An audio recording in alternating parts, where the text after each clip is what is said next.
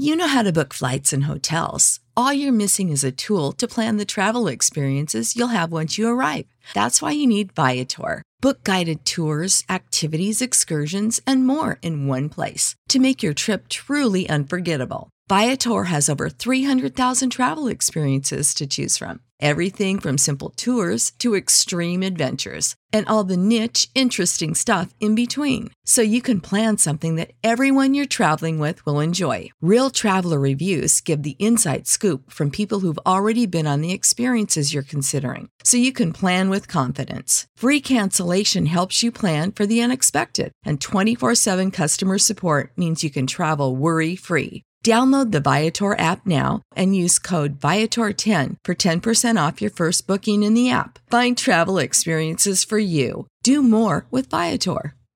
Support for this podcast and the following message come from Corient. Corient provides wealth management services centered around you. They focus on exceeding your expectations and simplifying your life. Corient has been helping high achievers just like you enjoy their lives more fully, preserve their wealth, and provide for the people, causes, and communities they care about. As one of the largest integrated fee only registered investment advisors in the U.S., Corient has deeply experienced teams in 23 strategic locations. Corient has extensive knowledge spanning the full spectrum of planning, investing, lending, and money management disciplines. Leverage Corient's exclusive network of experts to craft custom solutions designed to help you reach your financial goals, no matter how complex they may be. Real wealth requires real solutions. For more information, connect with a wealth advisor today at corient.com. That's C O R I E N T.com. Corient.com.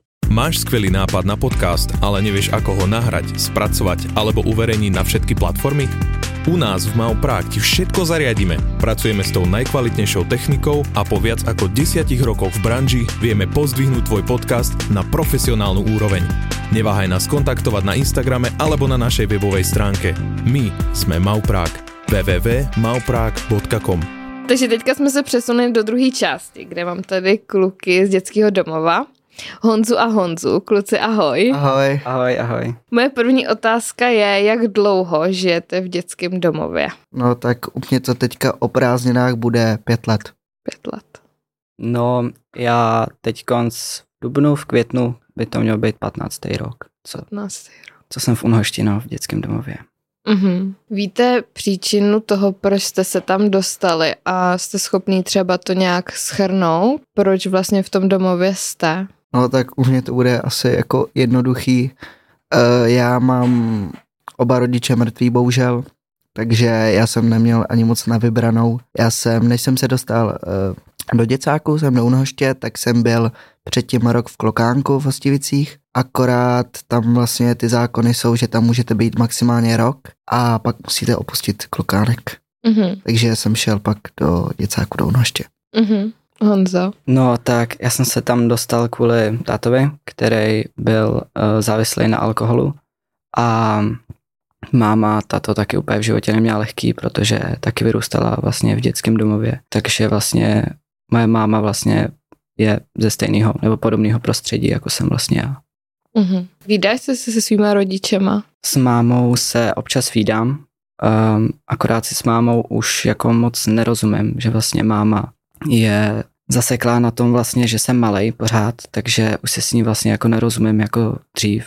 Už na ní nejsem vlastně tak jako závislej a um, vlastně do toho života, jak jsem se s ní jako moc krát jako nevídal a vlastně k ní nemám jako nějak jako bližší vztah, Mhm. tak nedá se říct, že by mě to vlastně nelákalo vlastně eh, se s ní vidět nebo tak, ale určitě to není jako dřív. Vlastně nemám k ní takový pouto, jako mám třeba k ségram, k sourozencům, se kterými jsem vlastně vyrůstal vlastně do teďka. Mhm. Takže vlastně s mámou se vídám občas a táta je zavřený ve vězení. Mhm. Víš za co? Um, ségře přišel rozsudek, nějak jsme to řešili, já jsem to moc jako nečet, ale Segra mi to četla a bylo to za to, že měl 26 exekucí. Když teda hodně jste dlouho vlastně v tom domově, pět let už je dost a 14 let to je, to vám je 18, obou dvou. Myslím, že jsi tam v podstatě celý život, Honzo. Jak byste popsali dětem, který žijou v těch rodinách, jak to tam probíhá? Jak se tam třeba cítíte? docela složitá otázka. Mm, Uh, jak bych to... já, já jako bych chtěla doplnit, že spousta uh, lidí má třeba předsudky vůči dětem z dětského domova a tak jako kdybyste to třeba nějak objasnili, jak to tam jako funguje, že jak jste se tam třeba cítili, když jste se tam poprvé ocitli, No tak můj první moment, kdy jsem přišel do děcáku do Unhoště, tak vlastně jsem přišel na tu skupinu, kde jsem měl být a se jsem si vybalil věci a vůbec pokud jsem nevylejzal jenom na záchod. Takže Mhm. mm-hmm. já jsem byl strašně, protože já tam vyrůstám s bráchou mladším a bylo to pro nás strašně těžký. No. První týden jsme vůbec nevylejzali, Uh-huh. byla jsme jenom zalezli v pokoji. Bál ses? Nebo proč, proč jakoby? Eh, Já jsem jako, ne, ne, neřekl bych toho, že bych se bál, ale bylo to pro mě nový prostředí a já tak vlastně reaguju, že jsem radši zalezlej a neupozorňuji na sebe a můj brácha mladší, tak ten ty, ten ty změny snáší ještě o, o dost, o dost jako hůř než já, takže on jako, on nedá na první pocit jako vědět, že je třeba, že je smutný, nebo že se mu chce brečet, ale on je jako v tomhle silnější než já. Já bych, já se se sesypal, že tam nechci být. Uh-huh. Ale on držel a byl moje psychická podpora, no. To je hezký. Honzo, Ještě jednou, jaká byla otázka, jestli se můžu jak zeptat. vzpomínáš ty, když se tam ocitnul, jak se tam cítíš teďka a jak bys třeba popsal lidem, jak se tam žije v tom domově? Ono už je to jako dlouho, Mm, takže U tebe je to, takový... jako o dost, o dost jako složitější. Mhm, uh, ale cítím se tam jako doma. Vlastně nemůžu říct, že po těch 15 nebo po těch 14 letech bych se tam necítil doma. To je prostě můj domov a jakmile se mě někdo zeptá, kde se cítím doma, tak přesně tam. No, příchod, my jsme vlastně čtyři sourozenci. Mám bráchu a dvě ségry a vlastně jsme tam vyrůstali spolu. A bylo to, bylo to jako složitý, já jsem byl hodně malý, já jsem tam přišel ve čtyřech letech, takže jsem to ještě jako tolik nebral, moc jsem to nechápal všechno, prostě bral jsem to jako, že vlastně jedu někam jinam od rodičů, ale v tomhle tom si spíš myslím, že to hodně onesly ségry, který byli starší a myslím si, že to jako vnímali už jako líp, ale ten chod vlastně celý té skupiny, tak je tam jako v rodině, akorát prostě tam ten člověk má prostě víc sourozenců, by se dalo říct a střídají se tam vlastně jakoby vychovatelé a to jsou vlastně jakoby ty rodiče. Jako, mm-hmm. Setkali jste se třeba někdy s někým, kdo by vás odsuzoval na základě toho, že jste z děcáků, že byste řekli, jsem z dětského domova a oni by na vás koukali nějak jako pohrdavě nebo špatně, nebo jestli jste třeba zažili nějakou šikanu jenom protože tam vyrůstáte, nebo jestli ne. Co já si- jsem se s tím západ pán Bůh jako doteďka nesetkal, ale uh, třeba ve škole jsem to jako vůbec se nikomu s tím jako nesvěřoval, věděl mm-hmm. to Mhm. třídní, třídní učitel, to byl jediný. A já jsem strašně o tom nerad dřív mluvil, že jako jsem, protože ne, že bych se za to styděl, ale prostě mě mrzelo, že tu rodinu nemám. Mhm. A teďka, teďka jako když, se, když jsem to řekl třeba kamarádům, že jsem z dětského domova, tak oni jako koukali, jakože ty se z děcáku nevypadáš na to.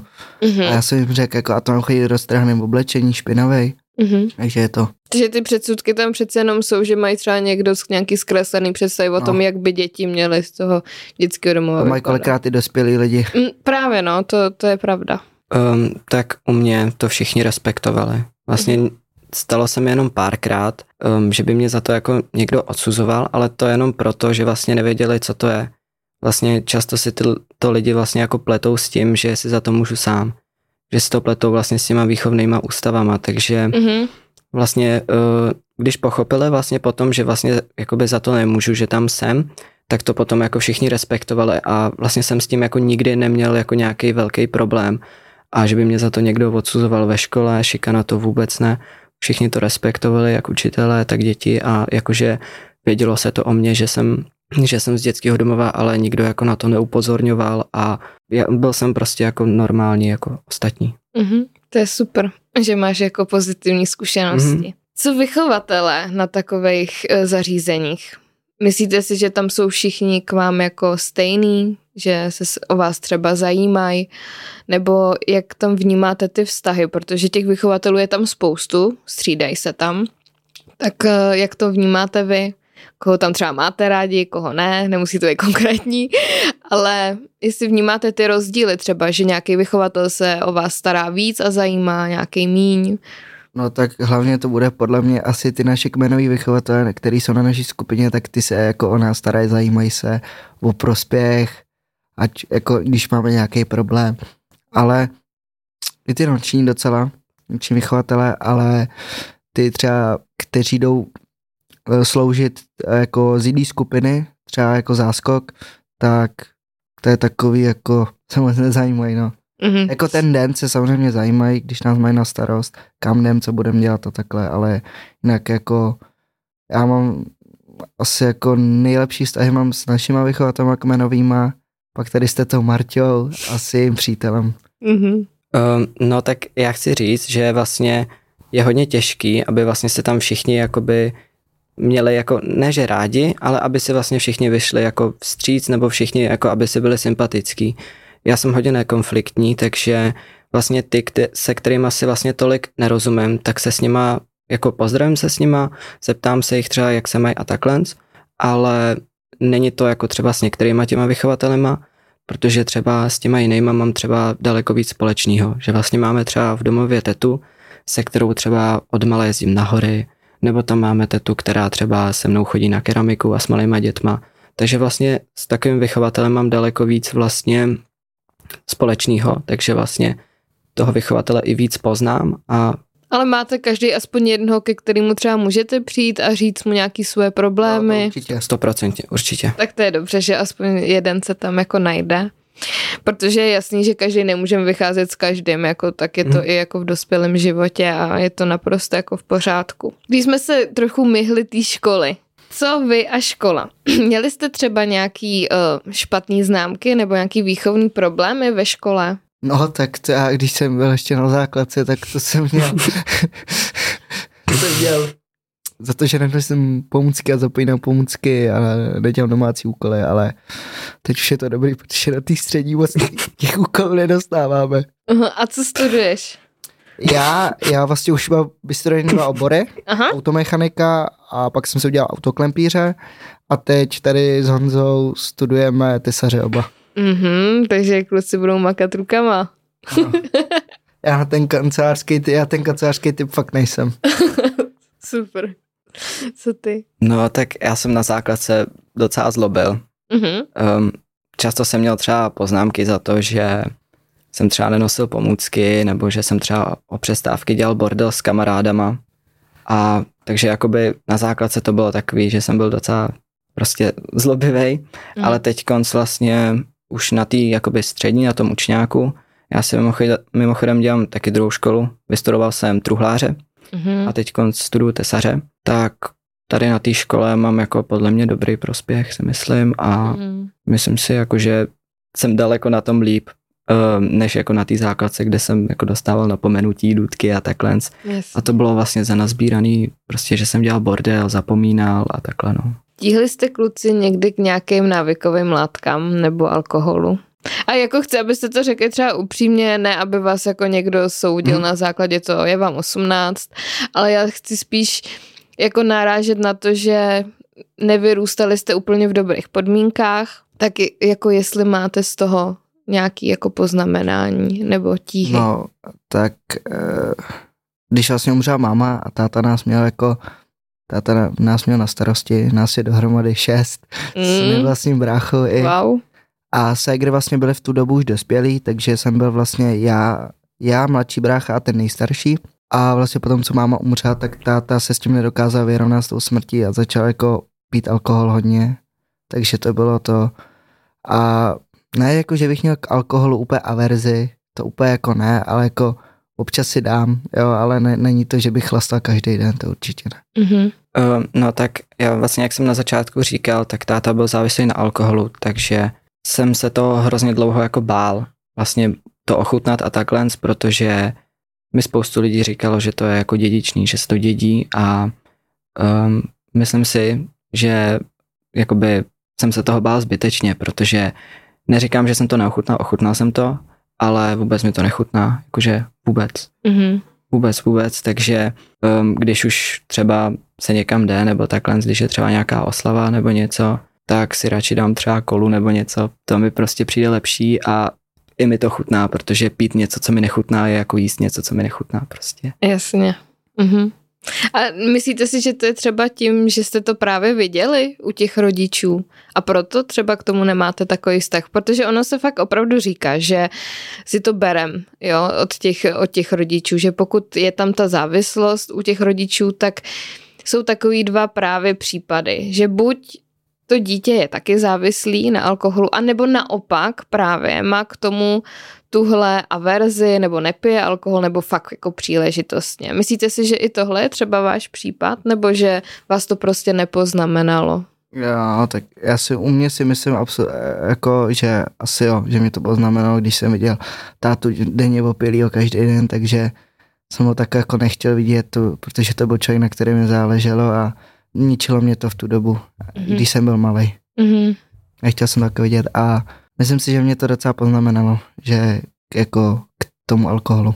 Mm. Já si myslím, že jsem měl, nebo měl jsem hodně velký štěstí, já jsem odešel hodně brzo, takže si myslím, že jako jsem toho asi jako když jsem byl malý nepochytil tolik, mm-hmm. ale jako třeba táta byl i silný kuřák, jako fakt hodně kouřil a kouřil vlastně skoro pořád a třeba cigarety mě taky nelákají, takže um, a nemám to rád, smrdí to prostě, mm-hmm.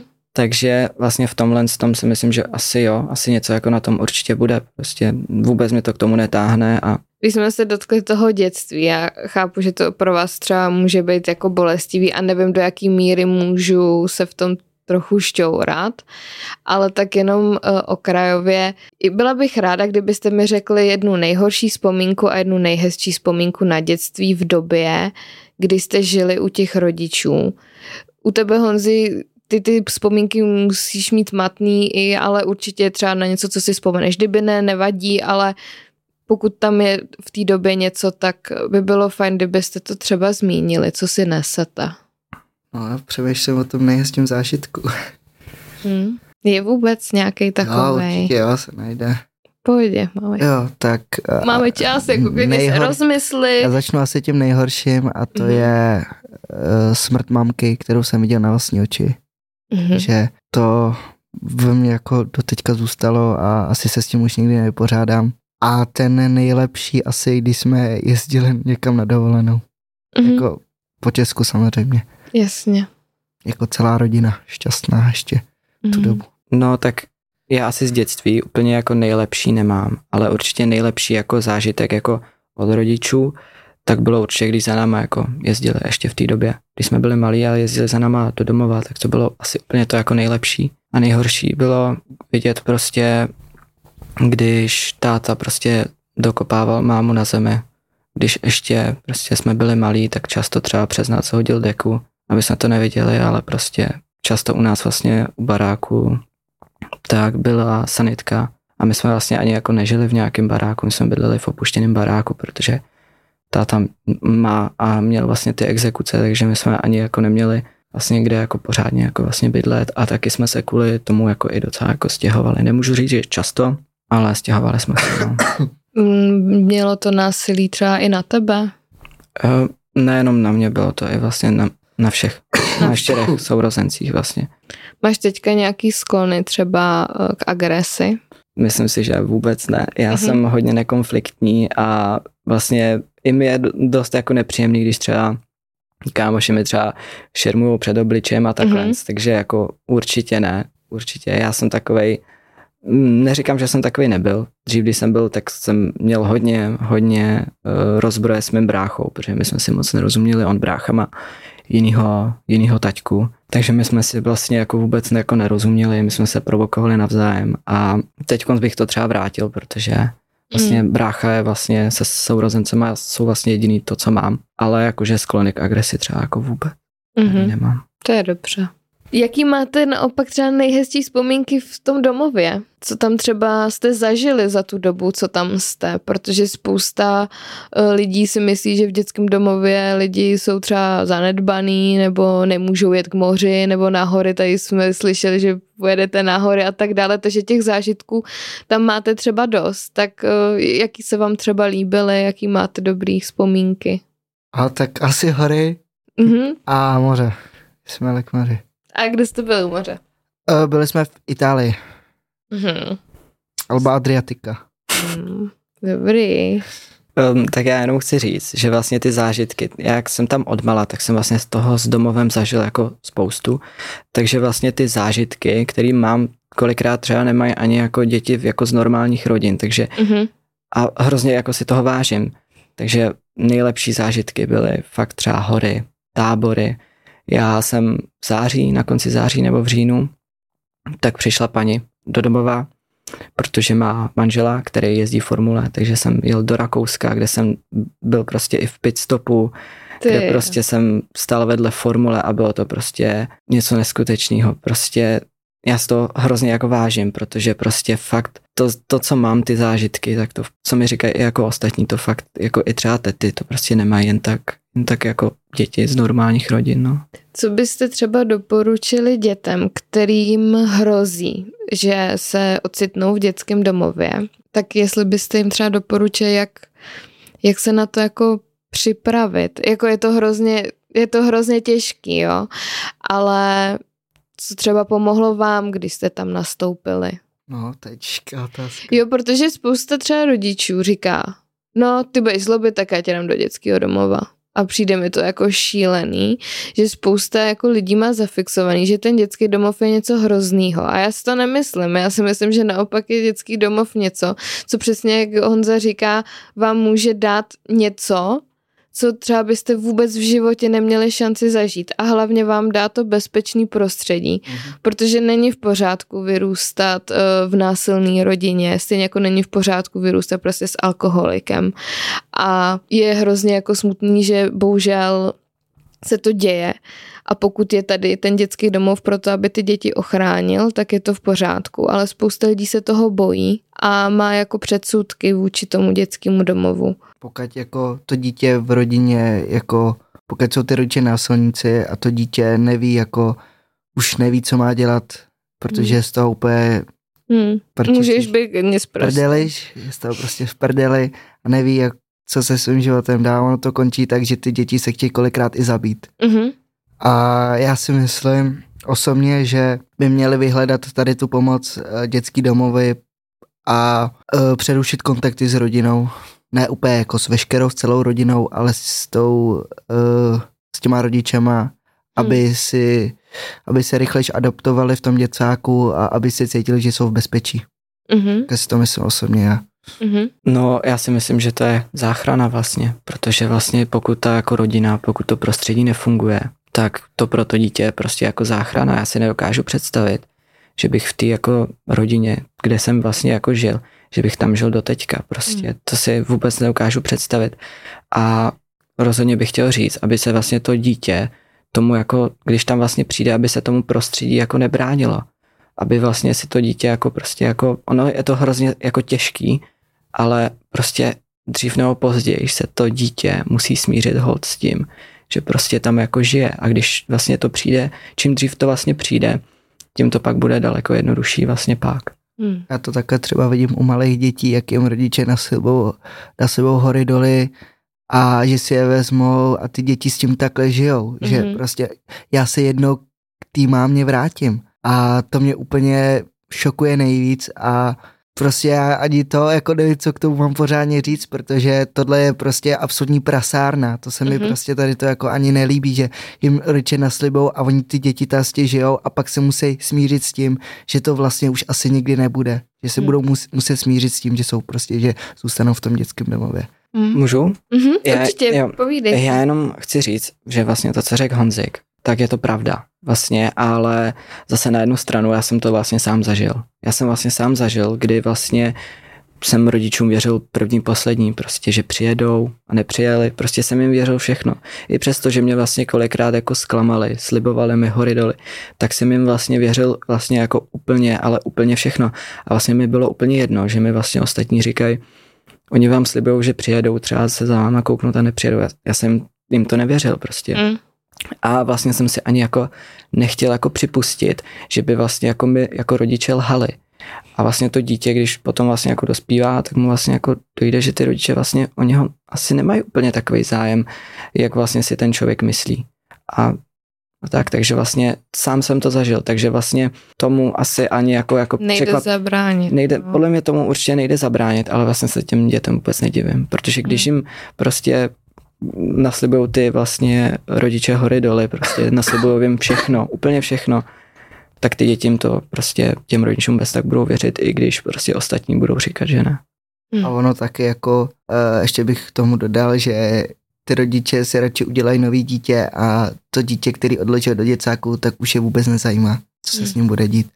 A třeba jsem osobně rád, že ty menší děti, že si je třeba vezmou do pěstonské péče, jsem vždycky za to rád, protože ty děti aspoň poznají, co to je fungovat v normální rodině.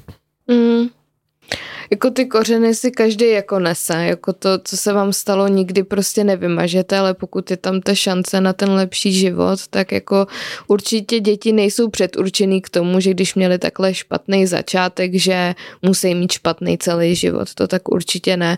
A je tady jako spoustu možností, aby ten život váš potom v té dospělosti byl jako super, ale musíte na sobě pracovat a je to určitě o dost těžší, než když uh, mají děti za sebou právě tu rodinu, která funguje. Jaký je to pocit pro vás, jako vědět, že jste na to, nechci říct sami, ale že jako ty rodiče nemáte, ty je vlastně nemáš, protože jsi ztratil a ty vlastně je máš, ale jak to říct jako slušně, jako nemůžeš se na ně asi spolehnout, hmm. protože žijou v podmínkách, Určitě. ve kterým hmm. žijou já jsem se asi s tím jako začal pomalu směřovat, že když vyjdu z děcáku, tak mm, ne na všechno úplně budu sám, ale budu, budu muset spojit se hodně sám na sebe. Mm-hmm. Takže...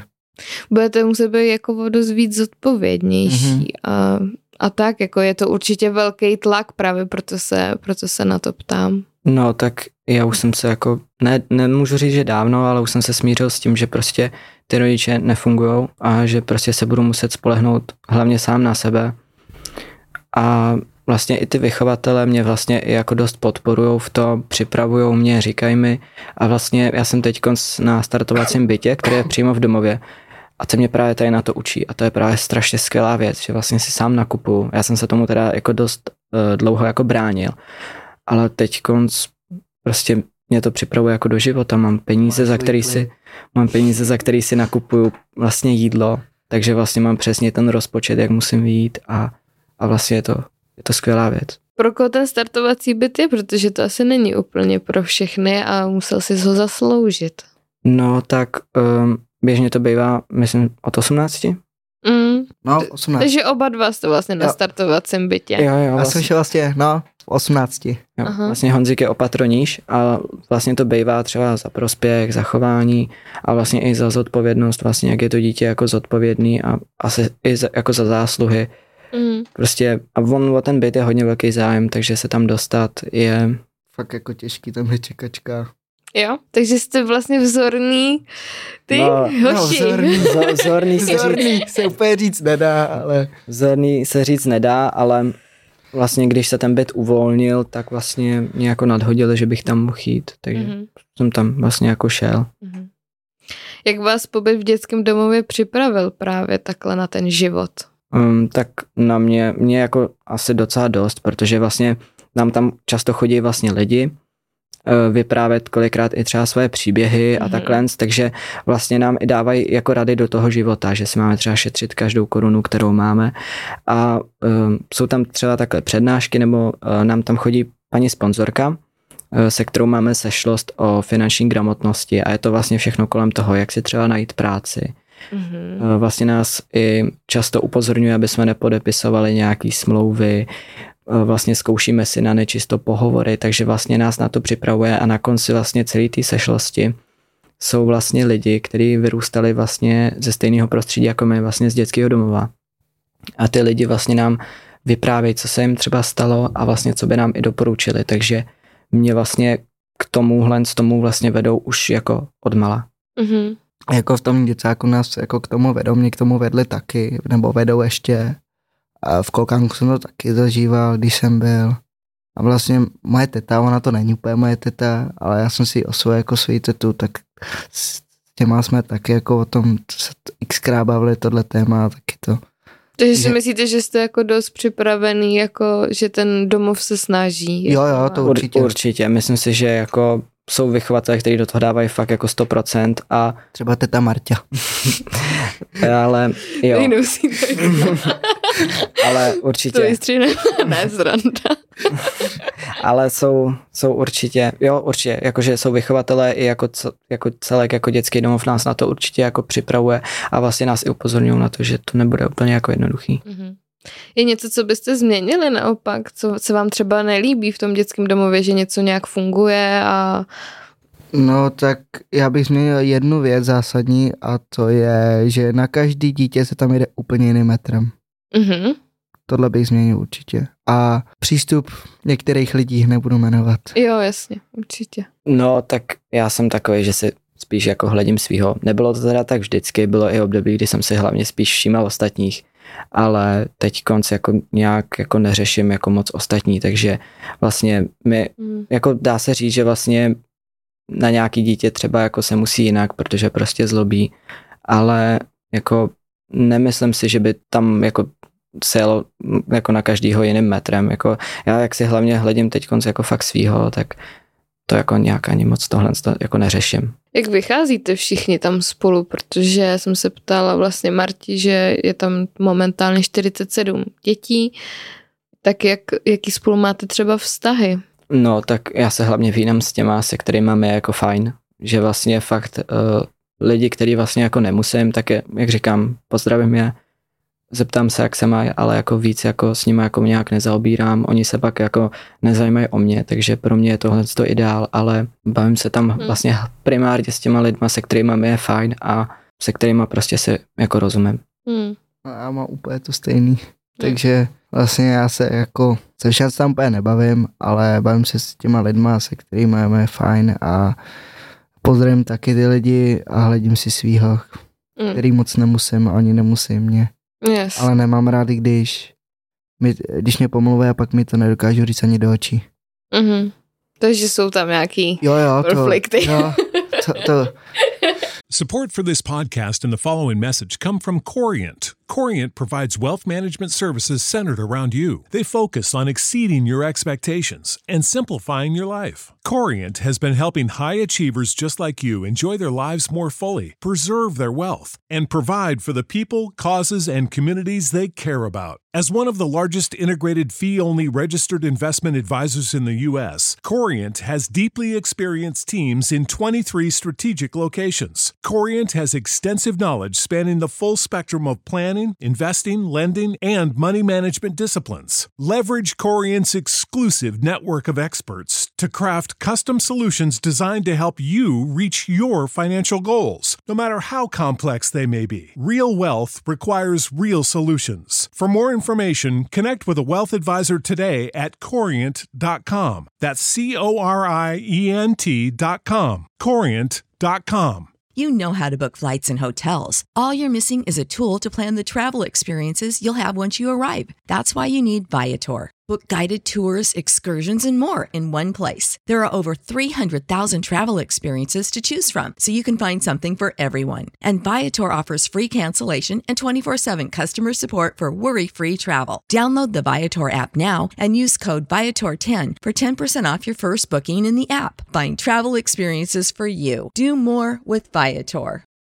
For the ones who work hard to ensure their crew can always go the extra mile, and the ones who get in early so everyone can go home on time, there's Granger, offering professional grade supplies backed by product experts so you can quickly and easily find what you need.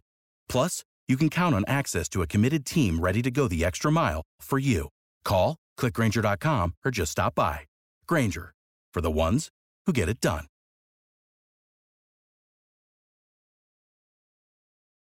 Ale tak to je A i asi... v normální rodině jsou konflikty. Jo, tak jako určitě, určitě. A hlavně je to velká skupina lidí, No. takže, takže jako Velký barák. přesně, no, to je jasný. Jaký jsou vaše plány třeba do budoucna? Jaký máte? Máte nějaký třeba vize? Co No, byste chtěli? tak mě by třeba hrozně bavilo renovovat, Mhm.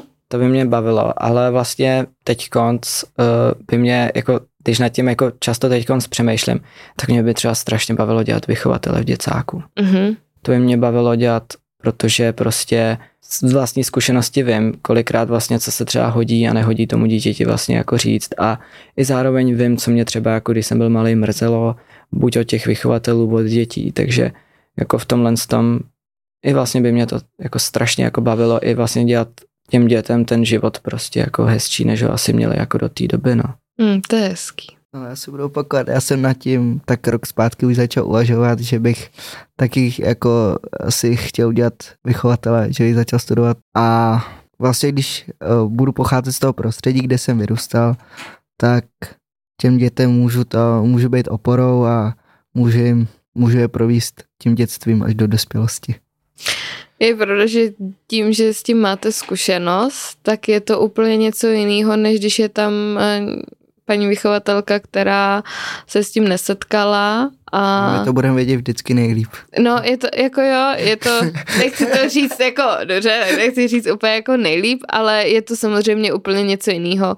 Pokud hmm. ten člověk eh, tam vyrůstá a pak tu práci dělá, tak těm dětem může předat přece jenom úplně něco jiného, než člověk, který se s tím nesetkal. Mhm. Co vaše péče o nějaký duševní zdraví? Protože si myslím, že na to, kolik vám je, jste si toho zažili hodně. Jestli si myslíte, že třeba budete potřebovat nebo jste potřebovali někdy nějakou péči psychologů, abyste mohli se s tady tím, co vás vlastně potkalo, srovnat. Nebo jestli, protože vy jste chlapy a většinou ty chlapy, oni o těch svých emocích moc nemluvějí. A je to jasný, že každý prostě je vychovávaný v tom, že chlapy mají vydržet tohle a chlapy nebrečej a prostě, ale není to správný, jo, to jako říkám zase já svý, ze svého pedagogického hlediska, že ty emoce jsou důležitý, protože pak, když je člověk jako drží v sobě, tak uh, to může pak spustit něco. Ale jestli jste i jako potřebovali pomoc, protože jste si fakt nezažili hezký věci. No, tak vlastně já, když jsem potřeboval tu pomoc, tak vlastně mi byli vlastně nejblíž i jako vychovatele Mhm. a vlastně hlavně sourozenci. Prostě se sourozencema jsem vyrůstal a vlastně sourozenci a samozřejmě nějaký kamarádi jsou vlastně hlavně lidi, kterým jako věřím. A já se jako o tomhle, o nějakých jako věcech nerad jako s jinýma jako lidma bavím, je to takový, nevím, ale jako určitě bylo období, kdy třeba uh, jsem to potřeboval a jako nedokázal jsem o tom mluvit, takže o mě jako mluvili hlavně činy a to bylo vlastně v té době, kdy jsem se spíš staral uh, o vlastně o ostatní, kdy prostě jsem se částečně choval i skoro jako můj táta. Nepil jsem teda alkohol, ale, ale samozřejmě ani jsem jako někoho nevlátil, ale ale prostě choval jsem se jako hajzl, no. Mhm. Rád jako dřív jako fakt jako každá pomluva, tak to, tak to jsem hnedka potřeboval vědět. Všechno jsem potřeboval vědět a vlastně uh, teď zpětně mě to hrozně štve, protože si myslím, že prostě mě to štve, jak jsem se choval. Prostě myslím si, že určitě jsem si buď měl někomu jako svěřit, byť jsem jako měl, ale nešlo to asi, nebo já nevím, ale jako fakt zpětně mě to jako docela dost štve, jak jsem se choval a i vlastně jako mrzí, protože prostě Mm. to není nic, na co by se jako dalo jako zapomenout, prostě mě to štve, jak jsem se choval, že prostě jsem byl hajzl, no. Tak já jsem tu pomoc potřeboval, když jsem byl mladší, teda jako hodně, Mhm. mm-hmm. když nastalo to teda nejvíc po umrtí táty, protože oni, mamka s taťkou umřeli, bylo to od sebe dva roky, takže jsem si to nes, nes, ani jako nespamatoval pořádně a přišla hned další rána osudu. Ale to bylo, když jsem byl vlastně v klokánku, tak jsem měl hodně, byl jsem hodně problémový, jako ne, že jsem mlátil děti to vůbec, ale uh, měl jsem konflikty uh, s vychovatelema tam Mhm. že vlastně jsem k tomu chodil i k psycholožce, abych si s ní o tom popovídal. No a teď, když už jsem dospělej, dá se Mhm. říct, je furt puberták. a teď uh, No, snažím se pracovat teda jako na svý nekontrolovatelný agresi, že vlastně dokážu vybuchnout i z maličkosti a dřív jsem měl vlastně to, že jsem v sobě kupil svoji agresi a držel se, až pak jsem jako bouchnul a fakt jako na člověka, který ani za to nemohl a no mám i teď, že si vlastně běluju agresi na prvního člověka, který ho vidím v děcáku. Mm-hmm. A jako mrzí mě to a neumím zatím ještě s tím pracovat. Mm-hmm. Když jsi na kousce autority, máte problém s autoritama, jako jsou vychovatelé, učitelé, poslouchat je, nebo, já... nebo třeba dřív, teďka jste samozřejmě dospělí, tak to můžete vnímat jinak? Já jsem, až teda na ten konf, eh, konflikt, jak jsem, tak jsem jako nikdy neměl problém s autoritou. Mm-hmm. Já jako mám respekt k dospělým, když jsem sám dospěl, tak prostě ne, nepůjdu s nima do hádky, když vím, že to nevyhraju a takže respektuju všechny, dá se říct. Mm-hmm. No tak já autority, já všechny jako poslouchám, takže vlastně to, co mi řeknou, tak je poslechnu, to, co mi řeknou učitelé, tak je poslechnu, je to takový, mm-hmm. že s autoritama asi nemám jako vůbec žádný problém.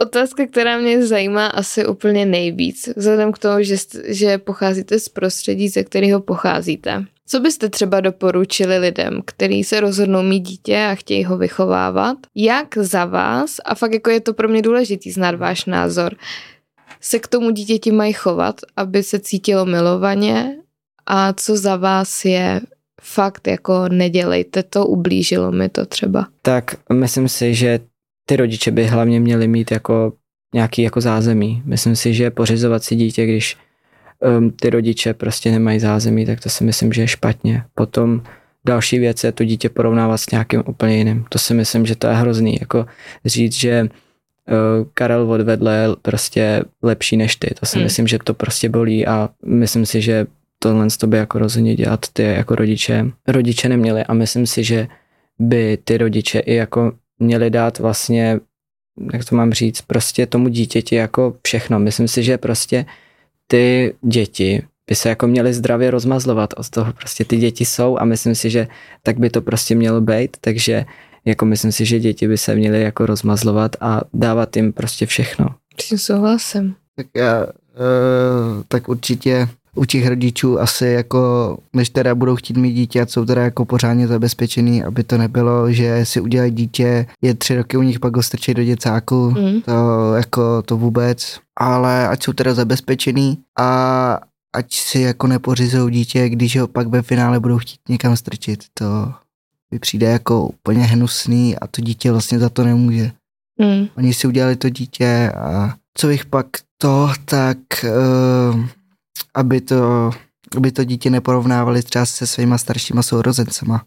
To je eh, říkat věty typu ty to nikam nedotáhneš, podívej se na svého bráchu, ten je lepší jak ty, tak to taky dítě, dítě ti úplně uh, zlomí, zlomí ho to, zlomí hmm. to psychiku a bude se cítit, že je to dítě nechtěný. A oni ty rodiče pak začnou říkat, ty, ty no, my jsme tě neplánovali a takhle to... To je hnusný. Je to hnusný, no. A, a co naopak by třeba měli dělat? Co je naopak měli dělat, si budu opakovat, co tady říkal Honzík, tak asi zdravě rozmazlovat a dávat dítěti každodenně tu lásku, mm-hmm. aby, aby, aby to dítě vědělo, že, že, že je milovaný a že se cítí milovaný. Takže prostě ta láska a pocit bezpečí je Určitě. vlastně to nejdůležitější.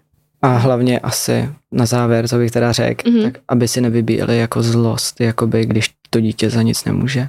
Že vlastně v práci někdo naštve, aby ten rodič nepřišel domů a nezačal tam prostě nadávat a řvát, když to dítě vlastně za nic nemůže. Hmm. To... Jaký, má, no, jak, jaký názor máte na násilí?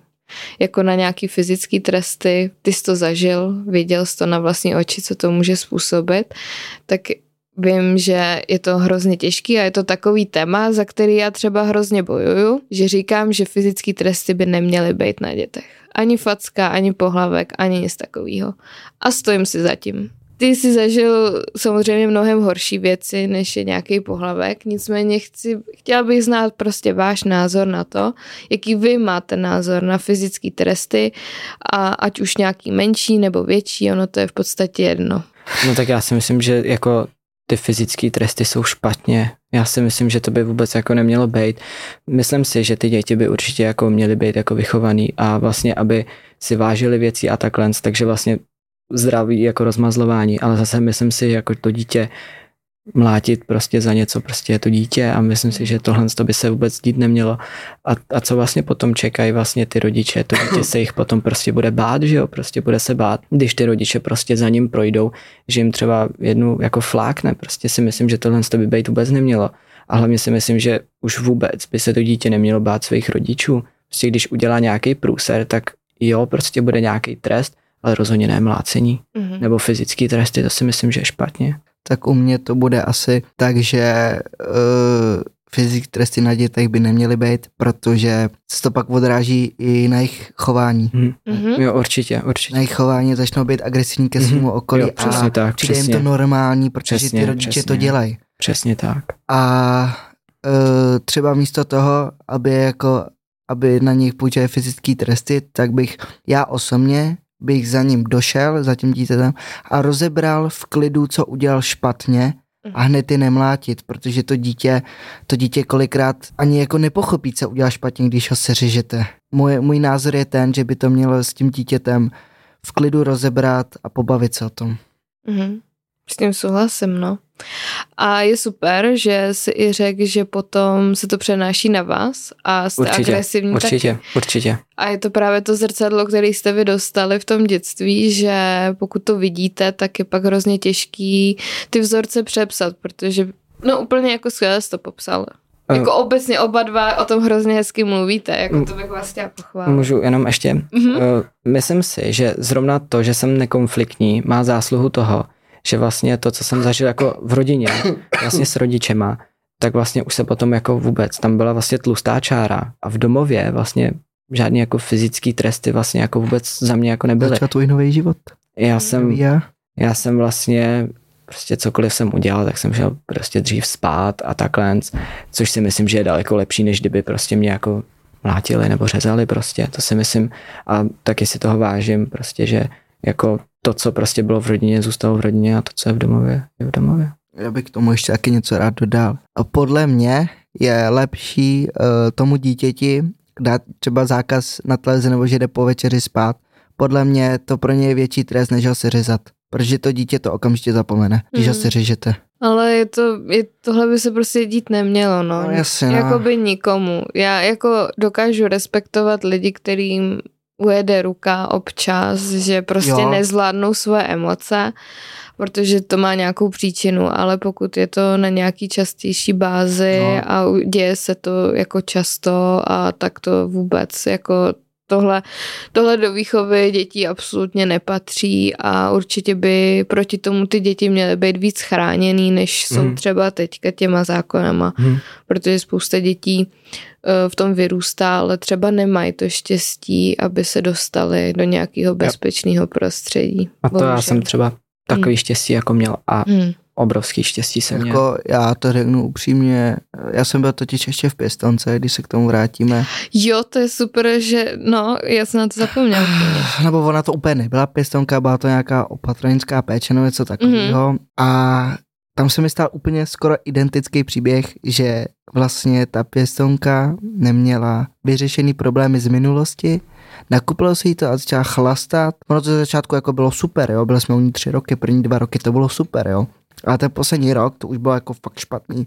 To jako jsem s ní šel do konfliktu i já, protože furt si na mě otvírala jako pusu a jako to dost nevybíravě. A jako já jsem tím jenom nad tím mávnou rukou, říkám, já to nebudu řešit. Prostě ať si myslíš své, já si taky myslím své. Ale pak to začalo být na denní bázi ty konflikty a to už jsem se jako jednou naštval a řekl jsem si od plic, jako řekl jsem jí od plic, co si o ní myslím, že jako jestli se že jestli se takhle chce chovat dál, tak jako já odejdu jako do děcáku, kde mi bude líp. Mhm. A pak si zjistilo vlastně, že, že ona úplně chlastala teda neskutečně. Tak chlastala ještě víc jak, jak, můj, jak můj táta. A vlastně ona brala prášky na srdce, na tlak, no a poškodil jí to mozek, skončila v Bohnicích na detoxu hezky. Hmm. No a ona se teďka nedávno se pokoušela mého staršího bráchu kontaktovat, on mi to poslal. A takovou jakou jsem řekl a dost, prostě jako zničila nám život teda jako neskutečně, že jsem si tady tím zase musel znova procházet, protože to jsem si říkal, že se konečně jednou v životě na mě usmálo štěstí, myslel jsem si, jak to bude fajn, to jsem měl zase úplně růžový vyhlídky, Mm. no takže se mýho bráchu uh, pokoušela kontaktovat, tak to jsem se naštval a napsal jsem jí jako zprávu, že jako jestli si dělá srandu, jestli tohle myslí vážně, že ať se nás ať nás přestane kontaktovat to okamžitě, že nám zničila život už dost, si myslím. No a ona udělala jediný, co udělala, tak si mě zablokovala. A proč si myslíš, že si vás brala do péče, když sama jako mm, nezvládala svůj život? No, protože ona neměla své děti Mhm. a v Kolkánku s náma vyrůstal malý, fakt on malinka chlapeček a ona ho měla strašně ráda a ona si ho chtěla vzít, podle mě. Mhm. Akorát uh, nějaký lidi si ho vzali do pěstonské péče, takže podle mě chtěla, jak to říct, podle mě chtěla jako náhradu za toho malého kluka, jak si vzala nás právě. Mhm. Že chtěla to a jako byla to chyba, já jsem jí, jako otevřeně jsem jí to napsal, že to byla chyba k ní do pěstonské péče. Mhm. Že jsem si tímhle nemusel procházet znovu zase. A mě jako spíš udivuje, že mm, není nějaká kontrola těch lidí, kteří chtějí být ty pěstouni, jako nějaká, že by člověk doložil, že je řádnej, jako slušnej, že nemá problémy s alkoholem a tak dále. A, Ale ona, ona- tam je, ta kontrola. ale tyjo, jak, jak je to možný teda? No ono, já Že se jako ani dostal. sám nevím, mě v tu dobu bylo 15, Mhm. a pat- 14, 15. Jako, Takže to, takže jako já jsem... to je šílený. To byl ještě mladý. šílený, no, ale ten, To byl ještě mladý. jsem byl ještě mladý. Ještě vlet. Ne, ale jako, já jsem jako já upřímně otevřeně řeknu, že jsem rád, že, že jak to skončilo. Mhm, což je rád, že jsi radši v dětském domově, Mhm. než u té pěstonky. Protože ona nás pak jako začala s tou tetou vlastně, ona s ní začala strašně soupeřit a neměla proč. Ta teta Hmm. nás měla ráda, ale ona na ní strašně žádlivá na tu tetu. Mhm. Takže já, jsem s ní měl v konflikt třeba v, jako v 11 noci, jak jsem se zbal, šel jsem se projít a vrátil jsem se třeba až v jednu ráno, Mhm. protože jsem si prostě chtěl z toho to. Mhm. A nebo jsem šel pak jako k té tetě, protože ona byla ve stejném městě, tak jsem k ní šel a řekl jsem jí to, protože ono se to stupňovalo, to bylo horší a horší. Mhm.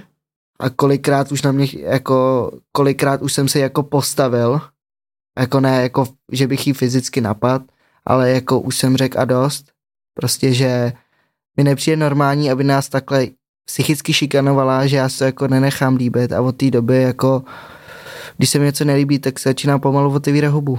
Když se mi něco nelíbí, a tak by to mělo být. Jo, jo, je určitě důležitý dát najevo nějaký svůj názor, jako slušně, Ano, ale, ale jako je důležitý se za sebe postavit, no. Pokud se vám něco nelíbí, tak jako říct a dost a nelíbí se mi to a proč se mi to nelíbí, to jako určitě jo. Je něco, co byste třeba chtěli ještě říct ze svého života a nepadlo to tady?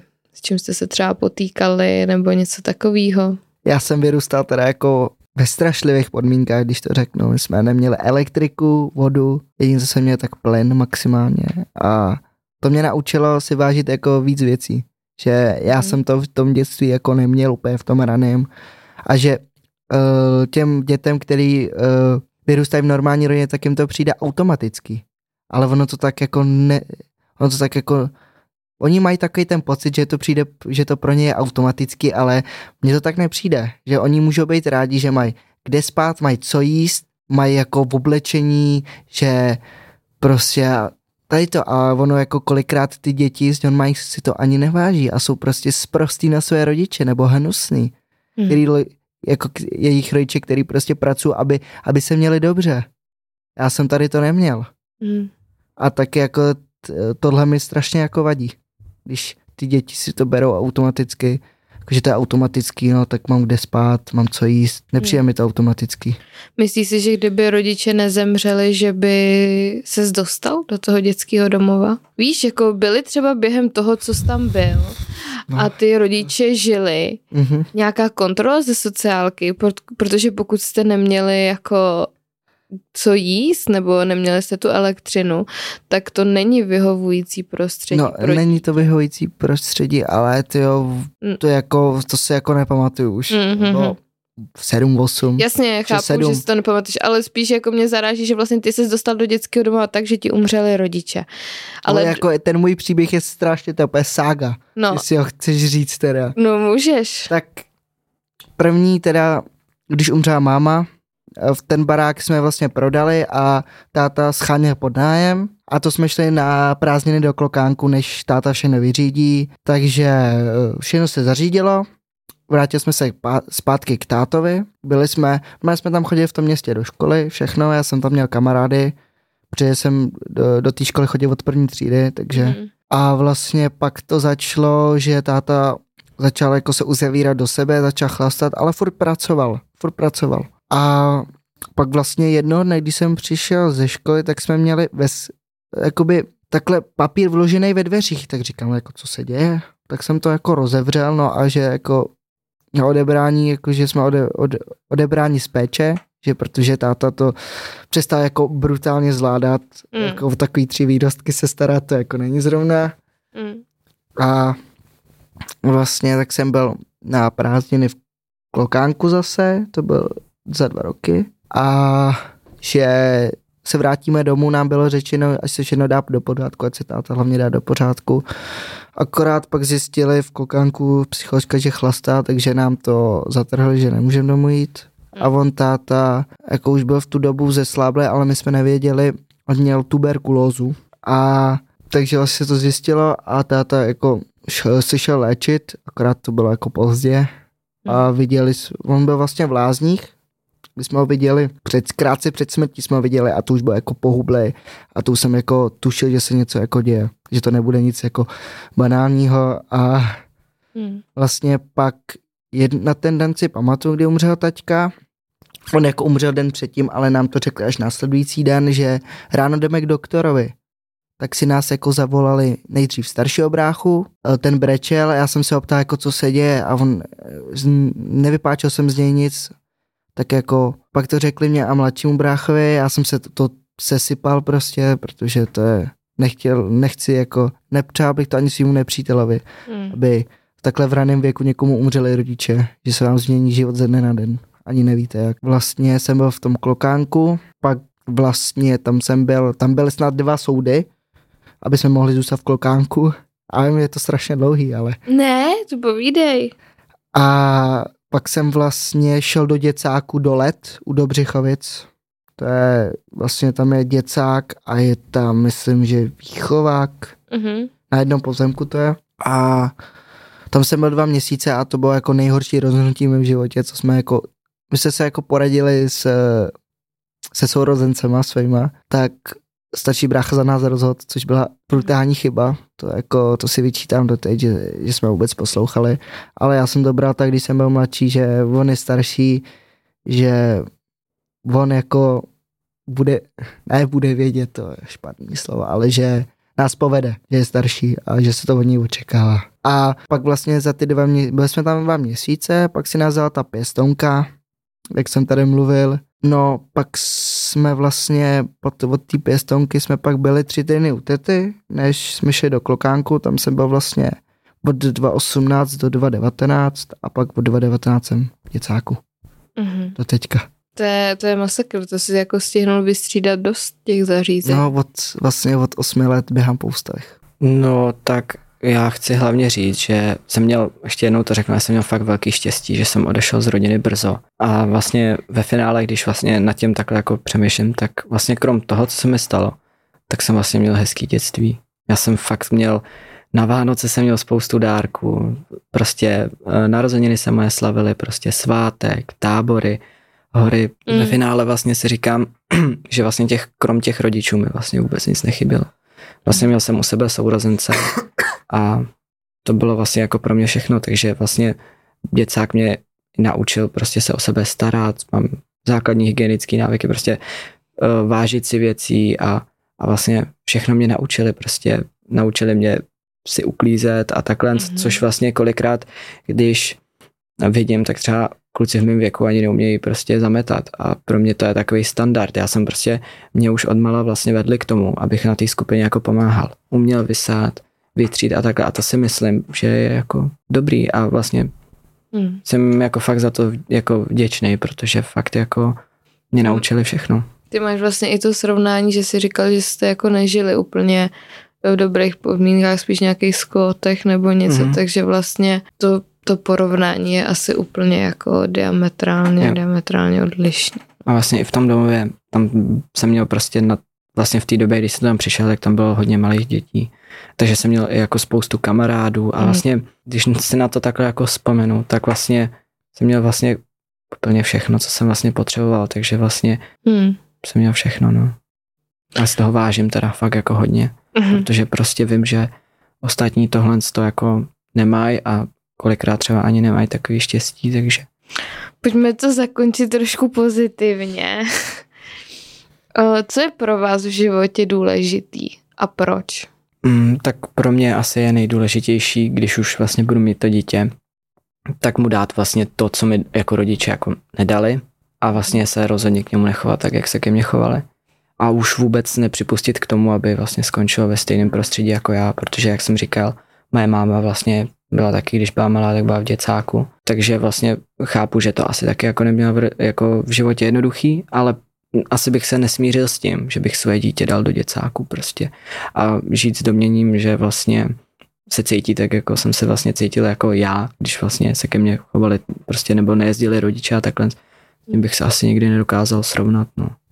Takže je pro tebe důležitý, když budeš mít eh, dítě, aby mu dal všechno, co si ty nedostal. A určitě mít daleko lepší vlastně život, než měli moje rodiče, protože vlastně, jak to mám říct, moje rodiče skončili oba dva se základním vzděláním. Já jsem vlastně se ségrou, tak jsme jako jediný, který mají vyšší než základní vzdělání, takže tohle to bylo taky pro mě jako hodně důležitý, prostě, um, prostě vyrůstat vlastně um, s doměním, že vlastně moje rodiče mají jenom základku, tak to vlastně byla i zároveň pro mě motivace, prostě mít i jako vyšší školu, prostě bylo to, bylo to i vlastně taková ta, takový ten kousek k tomu vlastně dokázat i mimo tátovi, že prostě jsem a budu rozhodně lepší, než byl, protože prostě Mm. tohle to prostě to, co udělal, to, co dělá, tak Mhm. to, tomu neodpustím nikdy asi, no.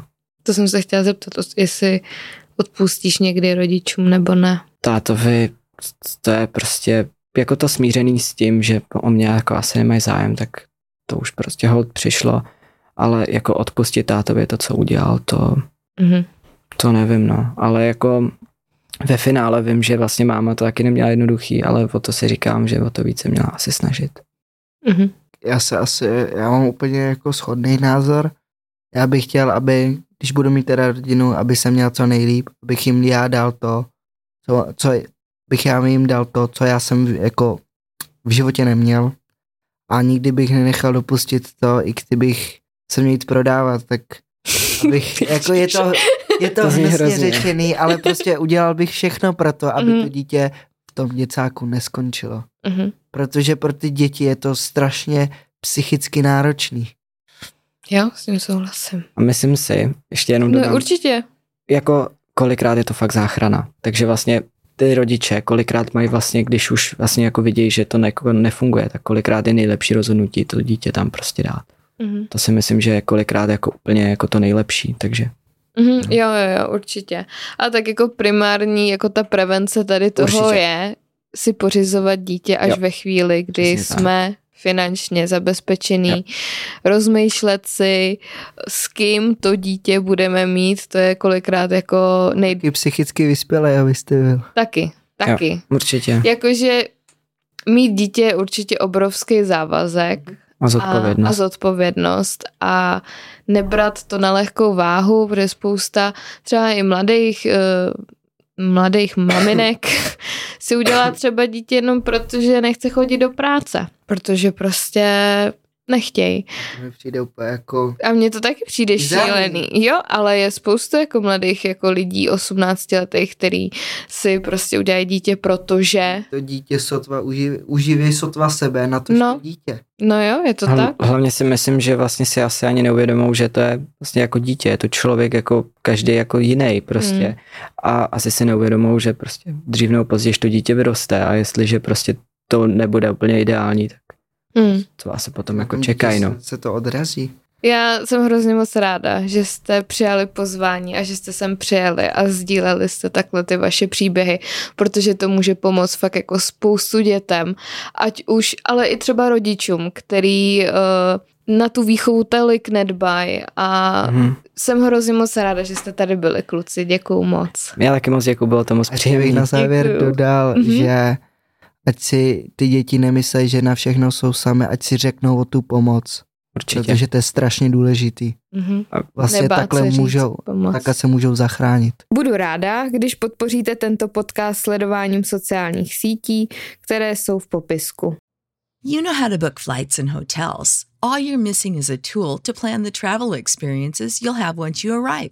That's why you need Viator. Book guided tours, activities, excursions, and more in one place to make your trip truly unforgettable. Viator has over 300,000 travel experiences to choose from. Everything from simple tours to extreme adventures and all the niche, interesting stuff in between. So you can plan something that everyone you're traveling with will enjoy. Real traveler reviews give the inside scoop from people who've already been on the experiences you're considering. So you can plan with confidence. Free cancellation helps you plan for the unexpected. And 24 7 customer support means you can travel worry free. Download the Viator app now and use code Viator10 for 10% off your first booking in the app. Find travel experiences for you. Do more with Viator. Support for this podcast and the following message come from Corient. Corient provides wealth management services centered around you. They focus on exceeding your expectations and simplifying your life. Corient has been helping high achievers just like you enjoy their lives more fully, preserve their wealth, and provide for the people, causes, and communities they care about. As one of the largest integrated fee only registered investment advisors in the U.S., Corient has deeply experienced teams in 23 strategic locations. Corient has extensive knowledge spanning the full spectrum of planning, investing, lending, and money management disciplines. Leverage Corient's exclusive network of experts to craft custom solutions designed to help you reach your financial goals, no matter how complex they may be. Real wealth requires real solutions. For more information, connect with a wealth advisor today at corient.com. That's C O R I E N T.com. Corient.com.